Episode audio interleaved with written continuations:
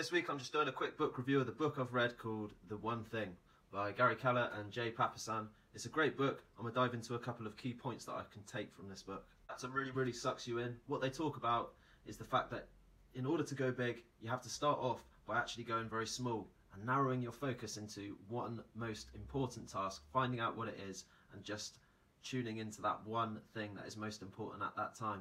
It talks about how many people see success as being a big, time-consuming, time-consuming, complicated, overwhelming task, when actually it is just one thing done well at a time, and then you move on to the next thing. Great line to sum that up of what the authors use is they talk about extraordinary success being sequential, not simultaneous. It's a sequence of events. It doesn't just all happen at once. But then quickly talks about the power of the one thing being applicable to many, many, many areas. This book is a, well, it's almost like a business self-help, self-improvement-y style book. And for me, I think it's come at the perfect time. I still haven't, frustratingly, I haven't found my one thing. He talks about people who have their one thing, their one skill, be it Seth Godin's one skill with marketing, you know, Bill Gates, software, um, you know, it's athletes, it could be their one skill in whatever sport discipline they practice. Just finding your one skill. Are you a writer? Are you an artist? Are you a photographer? I haven't found my one skill. Frustratingly, I need to find one. But there's also all different areas where the one thing can be applied. If you start in a business, what's your one key method of selling? What's your one key method of advertising and marketing? Find out what works for you or what you think will work for you, and then just double down on that. Don't do anything else. Just find the one way of increasing sales and then just go all in on that one. The one way of increasing your visibility, just go for it on that. Don't do multiple products. Find one product that you are fantastic at doing and then just sell that. So they're applying the one thing method or the one thing style thinking to many, many different areas. This book is, a, I can read it and I know it's a great book. And I know they're talking sense in this book in that focus on one thing. But it's sort of sad for me to read it as well, because my, my thing, my sort of passion and interest is in business generally. And I'll read business, I'll read the business papers, the business books all day, every day. And I've got lots of business ideas and they're all whirring around in my head. I want to uh, make furniture out of recycled materials. I want to make houses out of shipping containers. I want to come up with a, non, a really interesting um, soft drink. And I was thinking today, maybe I want to start a business selling loose leaf tea to cafes and restaurants. I want to do it all. And I want to become a chartered accountant as well. That's on my list of things to do. But it's sort of sad reading this book and knowing that the best thing to do is to just choose one thing and say no to all of the others. Just block them all out and choose one thing. It's like I, I feel, I know they're right. That's the right, right thing to do. But it's sort of sad in thinking that you, you're going to have to pass up everything else. It's about how people with a long list of things to do are just busy all day, busy, busy, busy, busy, busy, and seeing that and thinking the busier I am, the more successful I'll be. But it's quite obvious that that is not, that equation just doesn't ring true. There's plenty of busy people out there in the world who just aren't getting anywhere, and they're just busy for the sake of being busy. Great quote in this chapter is, when everything feels urgent and important, everything seems equal. We become active and busy, but this doesn't actually move us any closer to success. Activity is often unrelated to productivity, and busyness rarely takes care of business. There's fantastic quotes throughout this book. But yeah, I'm just guilty of this. I used to think, for, for me, a good day is when I can tick off everything I've got in my to-do list. But as this book just rightly points out, you know, that isn't going to make you successful, just having shitloads of stuff to do.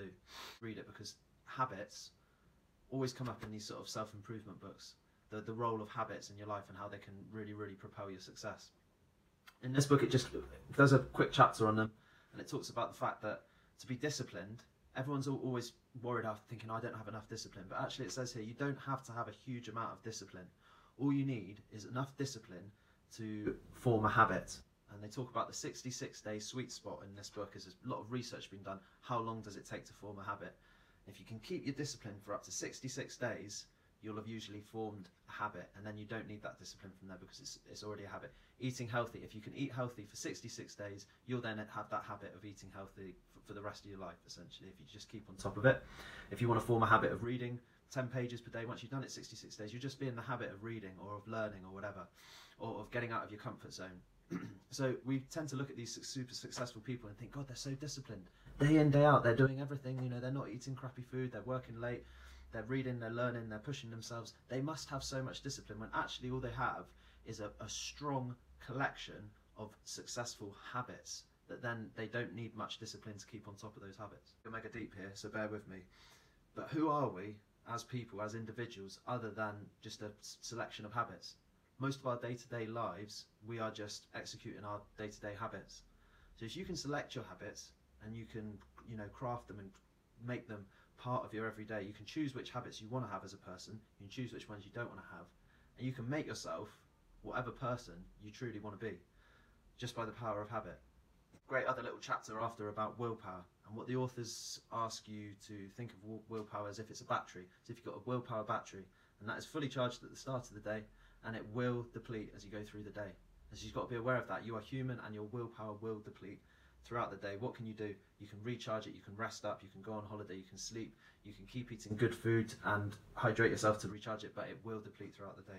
There's an interesting study in uh, part of this chapter. Reminds me of a book I read ages ago called Black Box Thinking, is where they're, it's probably the similar research, or maybe it's the same research, but they were researching courtrooms and verdicts passed in courtrooms and the judges, and they found that towards the lunch break in court, the willpower of the judge has just depleted so much, and they're just tired and hungry, and they are more likely to just pass a guilty verdict to the defendant or not let the defendant speak. And the whole law system are like, fuck, that's, we're a fallible system here. Our judges are our judges are human. Can you believe it?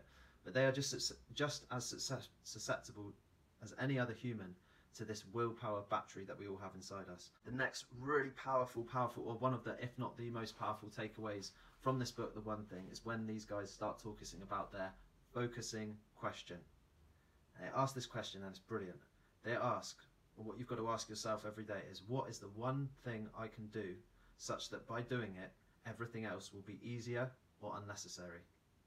And I keep saying everything comes down to this question. If you've got any troubles going on in your life, you can always ask yourself this one focusing question. And that's actually how you get the answer. People are always thinking, how do I get the answer? What's the answer? I need the answer. Start with the question. You ask yourself focusing questions and then you get the answer. You can ask yourself, what's the focusing question? What's the one thing I want to do with my life? And then once you've thought of that, you can then break it down. If that's what I want to do with my life, what is the one thing I can do in the next five years such that by doing it, everything else will be easier or unnecessary? What's the one thing I can do this year to make everything else easier or unnecessary? Then you break it down into, what can I do this month? What can I do this week? What can I do today? What can I do now? Set goals is that once we've broken those goals down and we can see what we need to do to get there, it all becomes a bit more reachable. Those far-flung goals that you have, you've seen the process that it will take to get there, and you can start visualizing your journey through it. And so it makes those goals feel like they're reachable. Remember, the further something is away, the further something is away from you, uh, the less motivation you're generally going to have in order to try and pursue it. If it's going to take you ages to get there, you've not got that current drive to start putting the wheels in motion to get there. So that's another reason why we set goals and then break them down. So we've got to choose just one thing. You've got to focus in on one thing. I think everyone knows that is the point of this book. One of my favourite quotes in this book is from a screenwriter called Sidney Howard, who says, one half of knowing what you want is knowing what you must give up before you get it.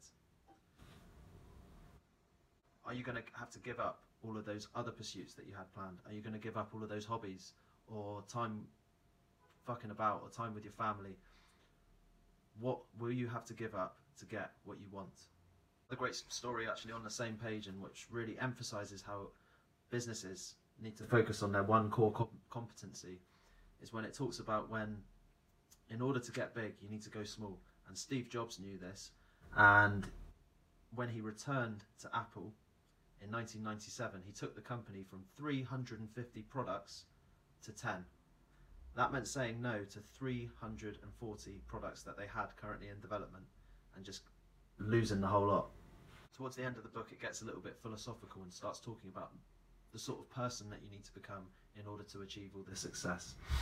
Great little story here. One evening, an elder Cherokee told his grandson about a battle that goes on inside all people. He said, my son, the battle is between, is between two wolves inside us. One is fear. It carries anxiety, concern, uncertainty, hesitancy, indecision, and inaction. The other is faith. It brings calm, conviction, confidence, enthusiasm, decisiveness, excitement, and action. The grandson thought about it for a moment and then meekly asked his grandfather, which wolf wins? The old Cherokee replied, the one you feed. I loved reading this book. I am guilty, dead guilty, of many of the things that they warn against doing in this book. I'm trying to do juggle too many things. I've got too many things that I want to do, and I'm not narrowing down my focus to one thing and just choosing one business to go with, one skill set, and just doubling down on all of that and just saying no to everything else. I need to start the domino effect that they talk about by knocking down that first domino and start starting the se sequence of success. I need to ask myself that one focusing question. And once I find the answer to it, what one thing should I do? I need to say no to everything else. I need to time block hours of my day and parts of my day and focus in on this one thing. And then once I've done that, I'll have no life regrets, and then I can move on to the next bigger domino.